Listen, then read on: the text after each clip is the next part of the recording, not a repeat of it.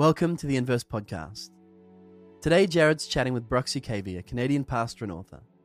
He's the teaching pastor at the Meeting House, one of Canada's largest churches, and he's also the author of the books The End of Religion and Reunion. If you want to check out more about Bruxy, you can go to his website, bruxy, B-R-U-X-Y dot com. Hope you enjoy. Well, Bruxy, thanks for being willing to hang out and Thank you, uh, Joe. do this with me. Uh, I love you dearly. You are a very good friend to me um, and uh, a mentor for afar in doing what you do. Mm-hmm. So the fact that I get to share you with uh, others is great for me.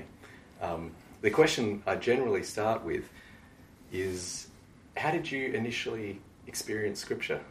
Are there Mm. particular instances that you remember that um, uh, were your first encounters? What What was that for you? Hmm. Yeah, thanks, Jared. My initial encounter with Scripture was positive. It was church, and church was good as a kid. It was a fun place. Hmm. It was energetic. We went to Pentecostal church. And it was, it was, it, there was a lot of positive excitement, and kids were treasured. We had sword drills. That was we held, held up our Bible. The first one they'd call out a Bible verse. You have to be the fastest to find it. And it's called a sword drill. sword drill. Wow. First, so everyone had to bring their Bible, and first we had to hold it up in the air so it was all fair. And then they'd call out a Bible verse, and then the first, then we'd all go, and the first person to find it got to stand up and read it.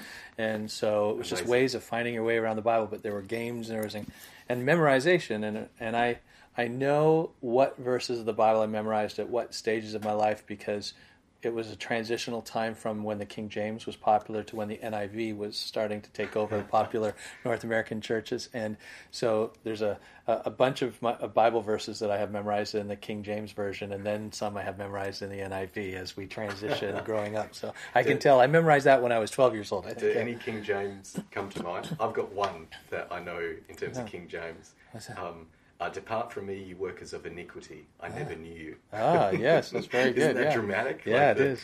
that Jesus saying, "Not everybody saying calling on my name is is down with my program." Yeah, so yeah. there, there's, oh, that's one very dramatic. Yes, Yeah. I, I I spent um, my early years in a Christian school as well, so it wasn't just memorizing and meditating and um, and celebrating scripture at church. It was also uh, Monday to Friday at at a Christian school where we had daily chapels and we had we connected all our topics to scripture. So Wow. I was really immersed as a kid.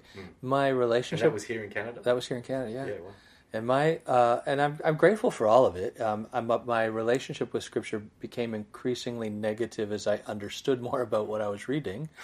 that doesn't sound good, but I um, there's certain stories, especially with the Old Testament, but there are certain stories and certain things that I felt as a kid I hadn't been given the whole picture in, and I have a a reflective mind. I'm always questioning and wondering what's behind what you're telling me, and uh, sometimes that is helpful. Sometimes that's detrimental to just simple trust and relationships and connecting with people. It's like, what's really going on here? Uh, but I had that that approach to the Bible, and um, and so when there were just parts, you know, like uh, Battle of Jericho was just a really fun story about the walls falling down and God bringing the victory, whatever that meant. It didn't include then the army going in and slaughtering everyone in the city of Jericho because that wasn't a great way to end a kid's bedtime story, right? Good night, honey. Now, now that now that everyone's slaughtered, have have sweet dreams. So, I, so that kind of almost children's church approach to scripture was something that um, that served me well at first, but then left me feeling like, hold on, I haven't been given the whole story here. So my skeptical side really kicked in in relationship to scripture. And those critical thinking skills were they encouraged with the fun play of Hmm, um, these? Uh, what was it called? Sword Sword drills. sword drills. Yeah, you really missed out if you haven't had sword drills. The um, Uh, Which is funny for me because, like, Yeah. we, those of us who know you, know you as uh, Bruxy, who's the teaching pastor at the Meeting House, which is part of the Anabaptist tradition, and um, you, you really inhabit that Peace Church tradition well. So the idea of Bruxy and swords is yeah, yeah. it's fun.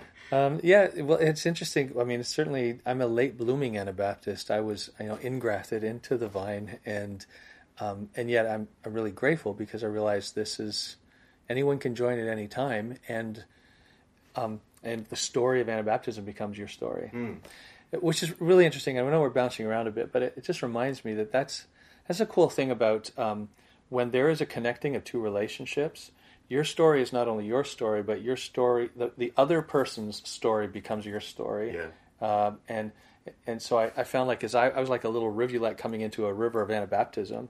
But once I get into it, I'm not separate. You get all the water gets all mixed up. Yeah. And now if you tried to work backward in history, you probably wouldn't even find the rivulet I came from. You'd kind of go back through the you'd, you'd follow the, the, the larger river upstream. And so the Anabaptist story, I feel like, is my story, Yeah. even though I wasn't born into it. And um, and I guess that's kind of like the gospel, right? When you come to Jesus, his story is your story. Yeah, yeah. And your story of like um, for both of us, Anabaptism is really important in terms of uh, a Christianity that we feel looks like the Christ we encounter in the Gospels. And for me, uh, it was um, my uh, history teacher in early high school as I'd just come to Jesus and we're studying Reformation history and they're talking about all these different Christian groups having different princes and powers backing them and they're killing each other and the only people who weren't uh, killing each other or others were all being killed by everyone and it's kind of Yes. like everybody shared in, in common and it was these people who insisted that baptism was actually an adult's decision about becoming part of a community that lived like Jesus and living like Jesus looked like Sermon on the Mount um, so that was I was like, oh, I can still like it wasn't a bad decision to get in the water. Yeah, that's what I remember thinking. What was your journey to uh, Anabaptism, and, and how Hmm. how did that relate to your critical thinking Hmm. um, and your engagement with Scripture? Oh, good question. Um, I want to answer with, by beginning with a disclaimer because I'm going to say some really positive things about Anabaptism and how it has influenced me. And so I want to make sure I'm clear that I'm grateful for the diversity of the body of Christ and all of the various movements within the body of Christ that we have so much to learn from. And and um, this is how God has really encouraged me through Anabaptism. But I don't want this to turn into a commercial that is competitive or tries to exalt one over another Beautiful. having said that, then in my life, uh, God's really used this movement um, in that I've always believed in celebrating where I've come from. So I was raised Pentecostal, and I am so grateful for that emphasis on kind of the move of the Spirit and, and the freshness of what God wants to do. Um, but still, growing up Pentecostal, I had a little bit of an outside looking in experience. Like I didn't quite fit. Um, some of my friends were just more experientially charismatic than I ever was, and and and so you know, they'd say, "Can you just sense the Holy Spirit?" And I'd think, "Well, I, I think that the, the air conditioning kicked in, and I appreciate that." and and we went on a missions trip, and we got off the plane one time, and one of my friends said, "Oh, I can sense the spiritual oppression here." And I said, "I think that's called humidity." And so I just never really had that, but I thought. This is the people of my tribe. I'm content to be here. I'll never have the experience other people are having. I guess that's okay. This side of heaven, I guess, is what it feels like to be part of uh, the body of Christ. You just never quite fit. That's all right. And then I um, went to seminary, became a Calvinist, and um, and Bruxy's hidden Calvinist years. Yes, this is a my- you story know- that doesn't often get out. yeah, no, that's right. And I had a great Reformed theology, systematic theology professor who I really appreciate. And um, but I knew nothing about Calvinism. I had a lot of questions, my reflective mind, and I wasn't getting them answered. I think I burned out a lot of Pentecostal youth pastors over the years with just questions, questions, questions. And so really, it was a race for my brain. Whoever could get to my brain first with answers would receive my loyalty. Wow. Is I think that's I didn't wasn't consciously aware of that, but I think that's how I was wired. And so I went to seminary and I got answers, and that's one of the beautiful things about the Calvinist system is it just has an answer for more things than most systems. It's intellectually rigorous. The yes. questions really drive. uh, Yes, yes, and so it was a good fit for my brain, and um, and so I just I really just became my conversion to Calvinism was fairly swift and um, and I, and I was I was very um, I was fully bought in, and I became a Baptist minister after that, and and I appreciate the intensity of both theological thinking and relationship with Scripture when I found things on Scripture. Um, and I was just aware that there are, there are movements within the body of Christ that some emphasize the Holy Spirit, some the the Father, the sovereignty of God and His glory becomes how you approach theology and, and, and experience, and others it's just the Bible's at the center. Your voice sounded more authoritative. Even as I said that, I was ready to preach my Baptist sermons all over again. Um, while I was a Baptist minister, I was, I was I've always been um, very committed to evangelism. I'm not an extrovert by nature, and it's not that I I'm comfortable with it at all times, but I've just been committed to it as something that is is just um, my gift really to not keep this good news to myself. Yeah. It wasn't so much a have to as I get to. I just had to remind myself that it was a privilege to be able to talk about Jesus. Um, and and during my uh, Baptist pastor years, I was I was meeting once a week with some Jehovah's Witnesses who knocked on my door one afternoon and and uh, I never let them go.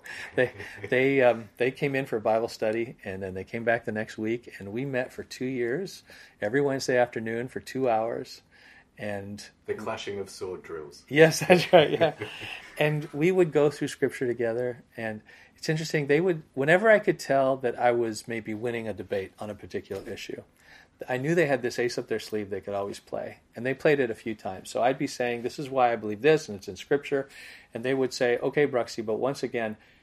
How can we trust that your church and your tradition has truth to it when you represent a church of people who are willing to kill each other for the sake of their earthly kingdom? It's not a bad argument. No. Yeah.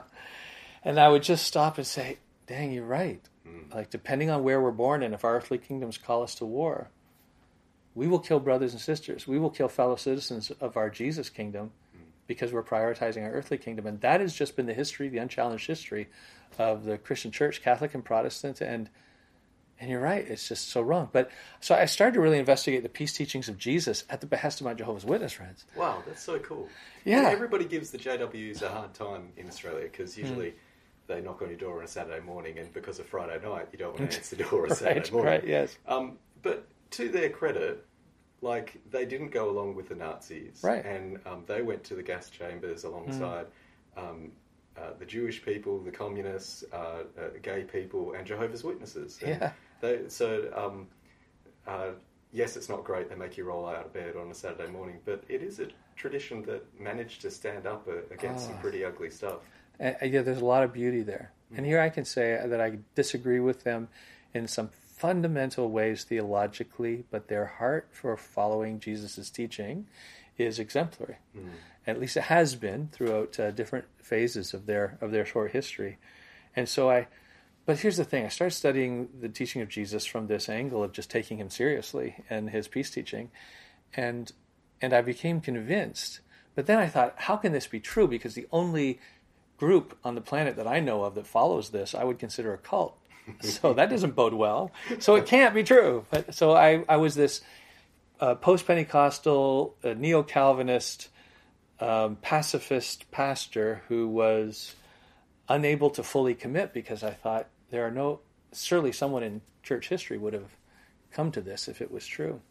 And, and, and, real Christians would follow this. I didn't know anything about Anabaptist history. I mean, that's how clued out I was. I, I must have fallen asleep during that session in, uh, in seminary church history class. I, I just didn't know. I knew there were Mennonites and Amish. And I, I just I just didn't pay attention to what where they came from. Right. So all I knew was Jehovah's Witnesses. So I thought, um, And, and you were like, I don't look good in gingham. And head coverings aren't really my oh no, that's right. No, that's true. I can't be a farmer, so there's no place for me. So I I started to just do more and more homework, and um, it was interesting.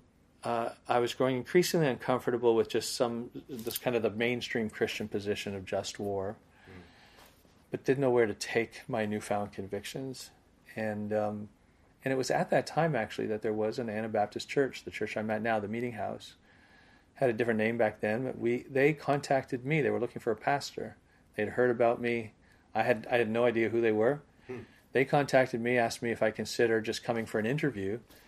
So I had to do some homework on the denomination and on the background of, of this church. And as I started to learn more about them, I had this "Where have you been all my life?" experience Wow. And it was a sense of you're you're the people of my tribe. You're the long lost brothers and sisters that I've been separated from at birth, and even though we're meeting late in life, we're we belong together. Yeah. Uh, that was my emotional experience. And again, grateful for my Pentecostal background, grateful grateful for my Baptist years, learned a lot there. But even I felt a little too Baptistic to be a good Pentecostal when I was younger. I felt too Pentecostal to be a good Baptist, and I was having you know second thoughts about certain doctrines. And, and, and ethical positions and the teaching of Jesus. But I always thought, well, this side of heaven, you're never going to feel fully at home in any Christian movement community, Christian community, and denominations will always be tainted by sin. So this side of heaven, just get used to that feeling, Bruxy. And so I, I never really saw it as a problem. I was happy to be where I was, but Um, and and this is where I, I, I apologize at the beginning because it sounds like too much of a commercial for one stream of the body of Christ. But this has been my experience. I had a a beautiful coming home, and every all the pieces started to fit together in a way that they hadn't uh, before when I discovered the Anabaptist stream of church history. And and after these interviews with this church, I thought, I don't care if they hire me as their pastor. I want to start attending. I just want to be a part of this family. Wow. So it was really encouraging my faith to know that there was this stream of Christianity that was a few hundred years old, and I didn't have to figure it all out myself, and I didn't have to rewrite it. I didn't have to become a neo something or a, or a post anything to on my own to join some new movement, which is wonderful. But I, I didn't have to do that. I, there was already people who had done the hard work, and I could learn from them. and that there's 500 years of uh, Christians uh, in the West who Mm-hmm. thought that um, rejecting violence is a part of following Jesus, and Mm-hmm. that's. Yeah, But it's not just in terms of rejecting violence and the non-violence of Jesus. There are two other distinctives that the meeting house also emphasise. Hmm. Um, can you mention them for us? Sure, uh, simplicity and uh, a plainness about who you are, and that it, it, it is a it is not finding our identity in in any form of of uh, the complex, the chasing after things that end up making our lives complex, and that's that can be materialism. Uh, but it can also just be uh, finding our identity in performance of any sort, and uh, a simplicity of soul and of uh, freedom of being yourself. That it may be reflected then in that we're, we we don't shop as much and we don't parade as much visually, but that's not because these things are legalistic banners. It's, it's it's wanting a simplicity of soul, just seeking the kingdom first, and then that we expect that to get worked out in our relationship with material goods and and um, plain speech, letting our yes be yes, and our no be no, and our uh, there's a at least a goal of moving more towards a kind of community that is not trying to be impressive and is um, is a very kind of at ease way of being with one another. So simplicity is one, and community is another word that we that we emphasize, and just the the togetherness. My favorite Greek word is homothumadon. Homothumadon, which gets translated together in many translations throughout the book of Acts. Paul uses it a little bit in Romans.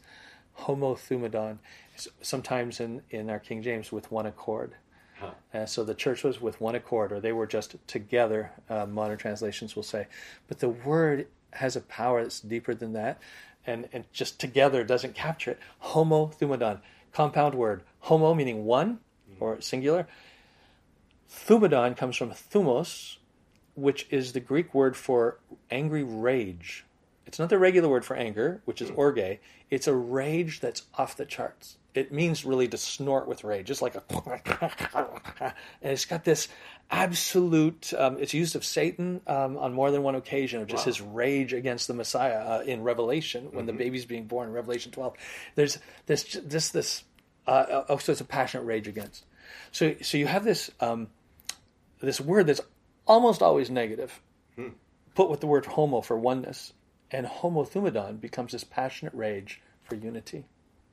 Wow. Yeah, and it, and it becomes a positive word when it's put together with homo. Wow.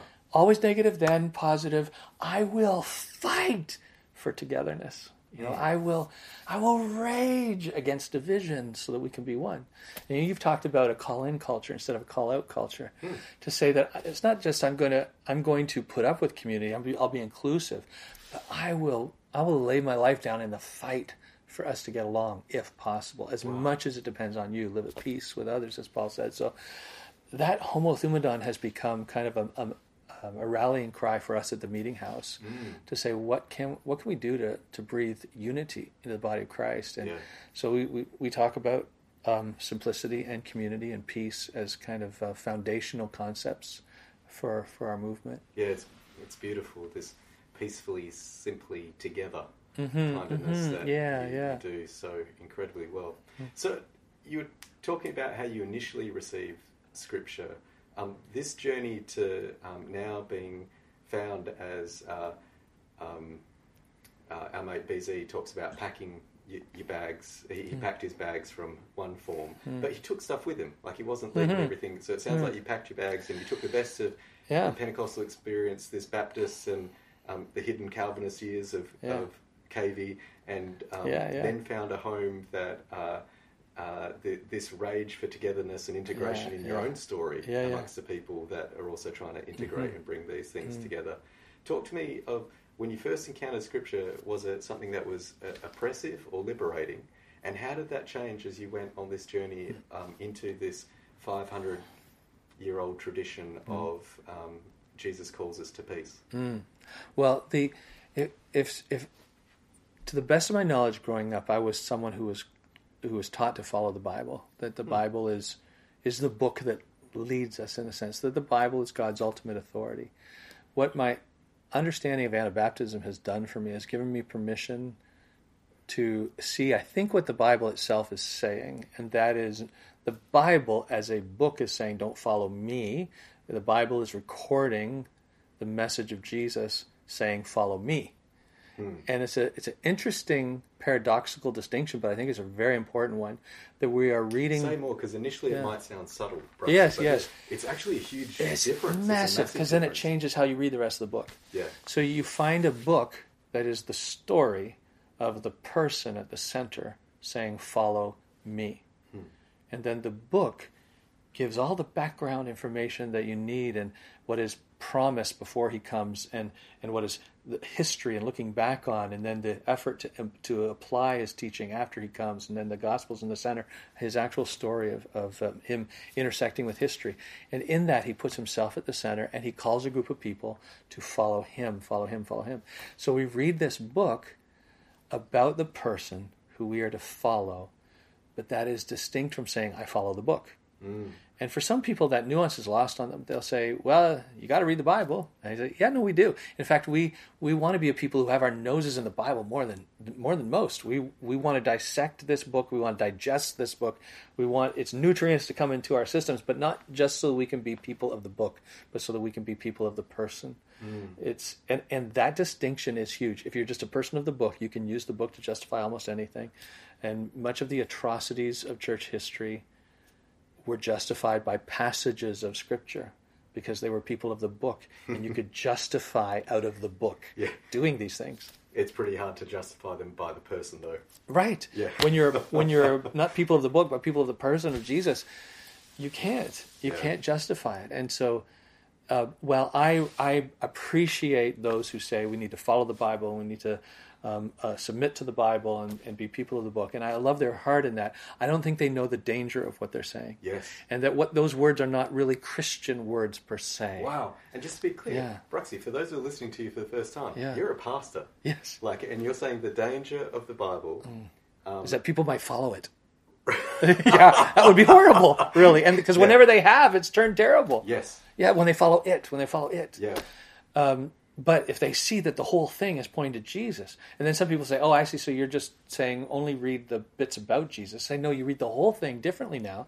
As a follower of Jesus, I see the whole thing as providing nuance and context and information and background to help me follow Jesus better. Wow. But I do follow Jesus. I read the book to follow Jesus. I don't just follow the book. You you talked earlier about um, uh, the blood of Jericho. Mm-hmm. What does it mean as someone who follows the person, not the book, to Mm. read back on a story like Jericho and read it through the person? How does that change? Like, Yes, how, how yeah. does- um, Yeah, the to some extent, what I think sometimes Christians are afraid to say out loud is that there is an there's an aspect. The old covenant is many things, but one thing it is is the story of what doesn't work. say more. Well, when you- when you're looking at a beautiful diamond, it'll be it'll be presented against a black velvet background to help you see the contrast. And there is much about the old covenant. I'm saying it's more than this, but there is certainly an aspect of this that often is not talked about. That is the story of God's um, accommodation of our humanity, meeting us where we're at for what we're able to digest in relationship with Him at that time. But it's not His ideal, and in many ways, the old covenant is the story of what doesn't work. So, so you have why in the old covenant is there a temple? There's a temple because David insisted there be a temple, not because God insisted.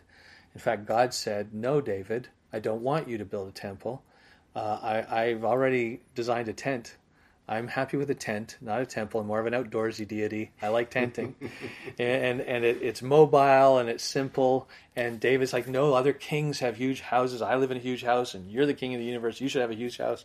And then God finally loses, intentionally gives up, and loses the argument with David.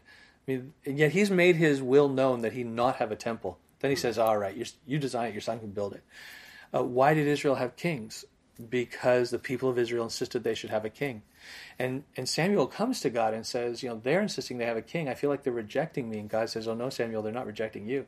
They're rejecting me. Hmm. Israel having a king, God saw as the ultimate insult of rejecting him as king. And then the next thing God says is, yeah, we'll give him one. Hmm. And then God anoints, you know, uh, through Samuel, anoints the first king and chooses, and then David. And if you were to plop into the middle of the story of Israel, you would think God's really into kings and really into temples. When the temple is built, his Shekinah glory shows up. He, so he doesn't sit back and pout. Once he has accommodated and he has met us where we are, he then says, All right, let's do this thing. And he partners with us. But for instance, when it comes to kings and temples, he partners with us with something that he has already revealed is something that is an insult to his character, mm. that is a rejection of his leadership. And yet he says, We'll make the best of this. Mm. This becomes this narrative of the Old Testament, making the best of something that is less than ideal, always with the embedded promise that something better is coming. So that means that the external Torah, the Ten Commandments and the and the other laws is less than ideal. It's not the pinnacle of God's revelation because embedded in the prophets is one day He'll write the law in our hearts. His Spirit will come, lead us from the inside out. We'll have a new heart, no longer a heart of stone, but a heart of flesh. And He'll put a new spirit in us, and He'll put His Spirit in us. Mm. All of this is promised to come. So even embedded within the Old Covenant is the admission of, hey, don't get too used to this. Mm. This is not God's ideal. This is God's compromise. Mm. It's and you'll see it's the story of what doesn't work, but then the Messiah will come. So Bruxy, for the cynic listening in and going, wait a second, Bruxy, you're just reading all the rest of the stuff through Jesus because he rejects non-violence. Uh, he rejects violence for non-violence, and now you're reading that back into the story. And your answer to that would be, Yes. it's like someone watching The Sixth Sense and saying, wait, you're going back and reading into the early parts of the movie now that you know how it ends. And you're saying, yes, yeah. that's what you're supposed to do. And, and, but we're not forced reading it in because it's promised throughout. Even if you didn't know the Jesus bit, yeah. you would know, embedded in the story, God says, kings, Israel's request for a king is an insult to me and a rejection. It's rejection of me. That is high treason. That's absolute rebellion. Mm. You know that in the story. You don't have to wait till Jesus comes. And then you see God go ahead and say, but let's have kings anyway. Uh, I had this amazing moment when I was 22 years old and it's my first connection with Jewish peace groups. Yeah. And they were saying, no, we're for peace. And I, I was like, oh, that's wonderful. What's the basis? And they start quoting all the scriptures that Jesus oh. is quoting. I'm yeah. like, oh yeah, they're, they're yeah, using the same material. Okay, yes, yes, it's there. Fulfills like, yeah, it's it's yes. it's actually all in there. And what the Old Testament does, it points to its own inadequacy. I mean, what a humble revelation, mm. right? To say you, I mean, the, the Hebrew faith, the Hebrew scriptures, and the Jewish religion is a is a very humble revelation in the sense that they're, they're the writers of scripture are not putting themselves at the center of the story as as the great it's the great nation that is showing you the way of holiness. It's about their failure. It's about them getting it wrong over and over again. And they they're they're saying, look at our kings. Yeah, we really screwed up when we asked for those. Mm. Look at our temple. Yeah, can we tell you the story how we screwed up by asking for that and how mm. God was still kind and blessed us anyway? Wow. And that they're revealing that to the world. I think we back up, back up, it, it comes back to the power of this initial decision God made to make creatures in his own image and his own likeness. Mm that makes us choice makers, mm-hmm. right? We, we cannot just be puppeteered through life and reflect the image of God, who himself is not a puppet. He is a choice maker, and if we're going to reflect his image and his likeness, we must be choice makers. And so he partners with his own image mm-hmm. in us. And when sin gets into the picture, we make a litany of uh, of bad choices, but we are choice makers, and our choice making is a reflection of of being made in the image of God and so even when it's a bad choice, there's still something of God's image in that. Yeah. And God then partners and he, he creates the future together in partnership with his own image reflected in creation. Mm. Once that decision is made, uh, it's a, a, fa- a, fascinating ride from there on in through Scripture. And it's it's fascinating that instead of the kids' uh, version where you edit out the mm. blood of Jericho, um, which is kind of a popular version that some people just don't read uh, those bits, or a bit that actually affirms it and says yes, and we should do the same. That what you're suggesting the Anabaptist tradition offers us is a way of engaging Scripture where God is still on the side of a, an oppressed people and has heard their cry, up against a, a force that has the kind of military power and defense systems that there's no way that they can ever win.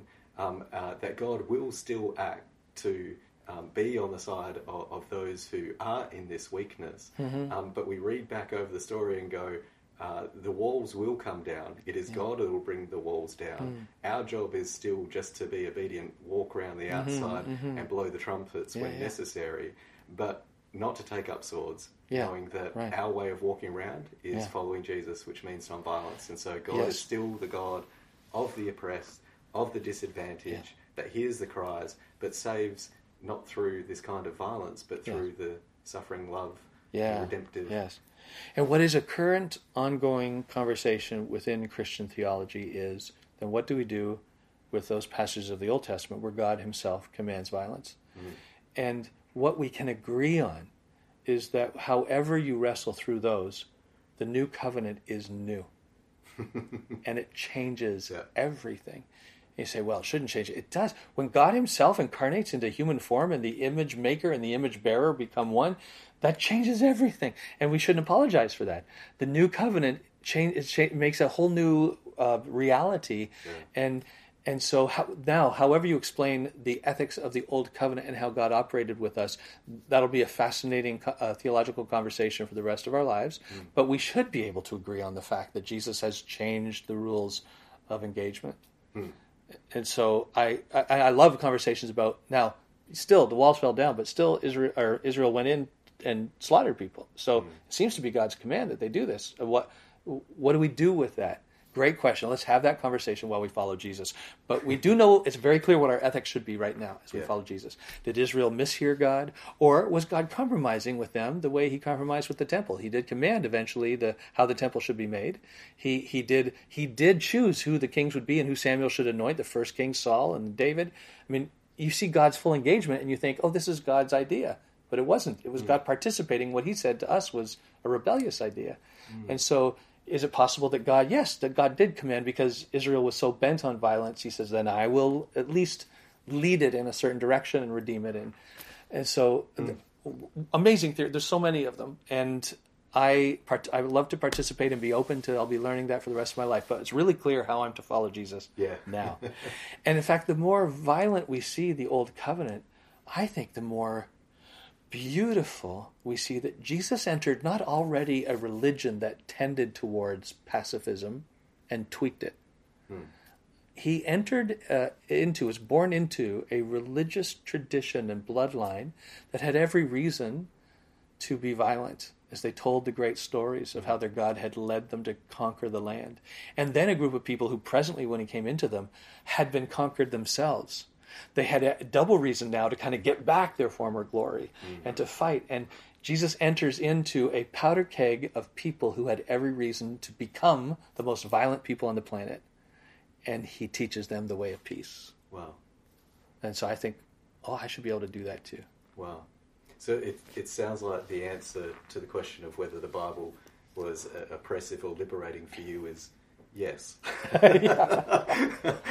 Yeah. But there, there's something about um, you, you don't really mind in your, and this is one of the gifts of Anabaptism, is Yeah. how practically minded Anabaptists are. Yeah. That, um, I joked this morning while preaching at the meeting house that um, those of us who find ourselves in the charismatic Pentecostal space can be good at our shout, and our Anabaptist sisters and brothers are always good at their service, and maybe we can bring them together. Like. Yeah. maybe there's a way of um, that Oh, not having to cancel each other out. But That, that'd be great. Yeah. We need our shout and our service together. to. And yeah. it, it also sounds that like that that practical service bit means that you don't really mind people's workings of how they work their way through the Old Testament, but right. just know the answer at the back of the book is the liberating love that we see incarnate in Jesus. Yes. so it really, if you have a group of people following Jesus and living like Jesus and worshiping Jesus, and while they are doing that, they are having debates about their different understandings of how the Old Testament works. this is not a matter of figuring who's an Orthodox Christian and who is not. Mm. These are people following Jesus, having debates about something that is it's like uh, there's certain kinds of theological debates that are not going to change how you wake up in the morning and how you get busy following Jesus, uh, but that doesn't make them useless. I think it, they're like mental, spiritual, rigorous theological workouts. To me, those kind of debates are wonderful. They're like going to the gym it's like exercise. But when you're done an hour of exercise at the gym, like I ever go to the gym, but what I hear is, in theory, is that if when you're done an hour of exercise at the gym, you haven't accomplished anything in the world around you. You have not served anyone's needs. You've not helped. You've not used your strength to help someone move their goods. You have not helped someone. But if you take your fitness that you've achieved by going to the gym regularly and you apply that to then helping lift the things other people can't lift and doing the things other people can't do, having the stamina to serve other people, then going to the gym is a really good thing. Mm. But if it's a be all end all in and of itself, it's an absolute waste of time. So for the Christian, I see some of these theological discussions as like mental workouts. Let's go to the gym, let's have them. But at the end of the day now, how are we going to go and serve people around us with the strength that we have? Well, and I've heard you talk about the Bible in terms of can be a bit like buying fitness magazines and uh, uh, protein supplement and um, Yeah. uh, reading what kind of working out what kind of workouts you're going to do Yeah. taking the protein supplement Yes. um, uh, like, If you're just reading the Bible. yeah and, Yeah. and and never like putting Not- Jesus' example and teachings into action Absolutely, it's um, in some in some sense, learning learning anything, and including learning scripture is, is like fueling your spirit the way we intake calories to fuel our body. Now, I, I live in a part of the planet where calories usually uh, connotate something negative. We sell product by promising fewer calories. We we have laws in our country that say that on menus it has to say how many calories something is, so that people don't ha- get too many, and they're more mindful of how many they're taking into their body. Um, so calories are something we try and reduce when, and that makes us think about a calorie as a negative thing. But a calorie is a unit of fuel. Hmm. It's a unit of energy, and and we need them.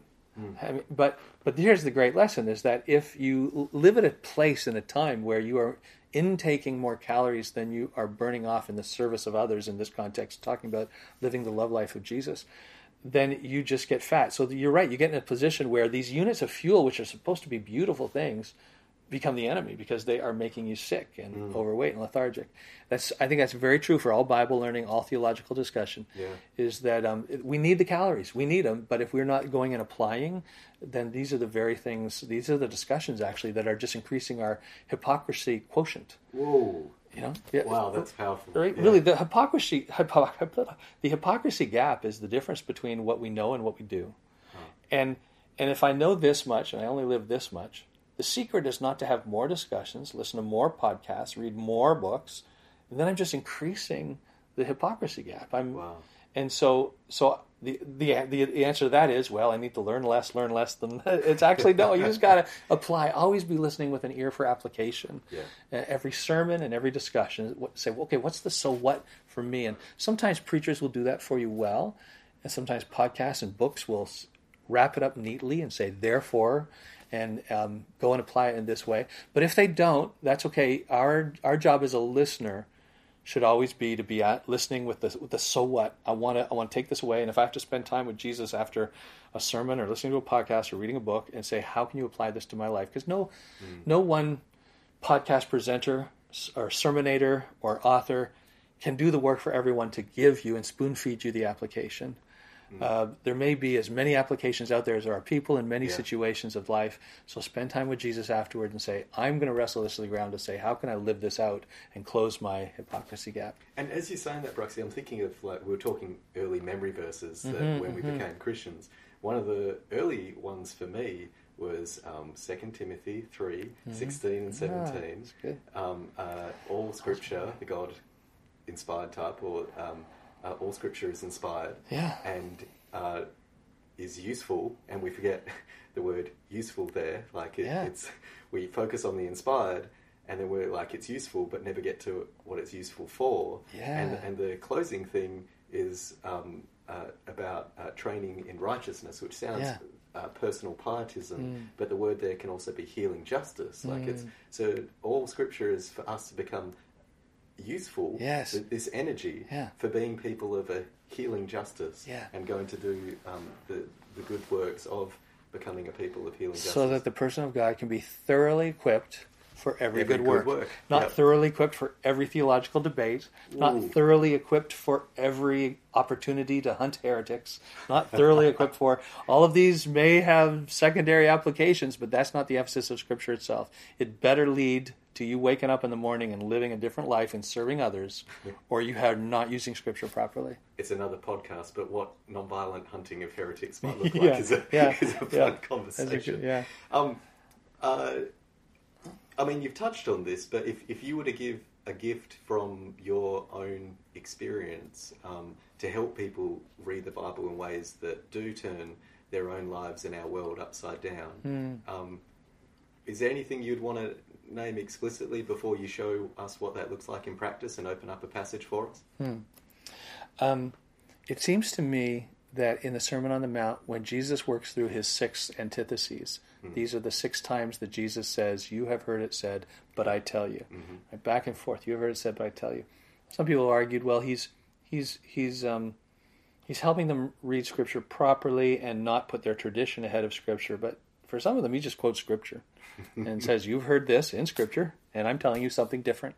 And it's amazing the hoops that some Christians will jump through to say he's not he's not setting himself as like authority over Scripture, or he's not like he's not he, he would never contradict anything that the Bible said at any point because we'll say, well, actually, no, it, it's possible that if the Old Testament contains the compromise, the accommodation that it shows us, mm.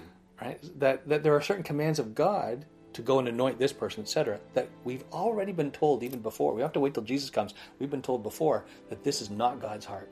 Well, we're going to continue this conversation next week on the Inverse podcast. And in the meantime, if you want to check out Jared's Instagram, you'll be able to keep up to date with where he is at currently while he is in Ireland and check out his speaking dates.